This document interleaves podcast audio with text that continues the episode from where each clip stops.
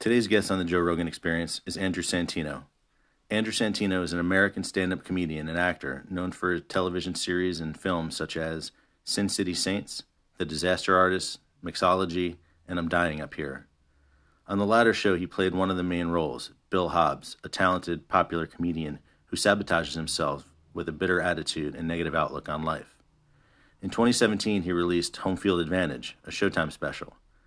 He also played a recurring character in the NBC drama This Is Us, a producer of a fictional sitcom, The Manny. Santino produces and hosts a podcast, Whiskey Ginger, where he interviews friends in the entertainment industry as they reflect on their past while sipping whiskey. Santino attended Arizona State University. In 2020, Santino began co hosting the Bad Friends podcast with Bobby Lee. Source Wikipedia.org.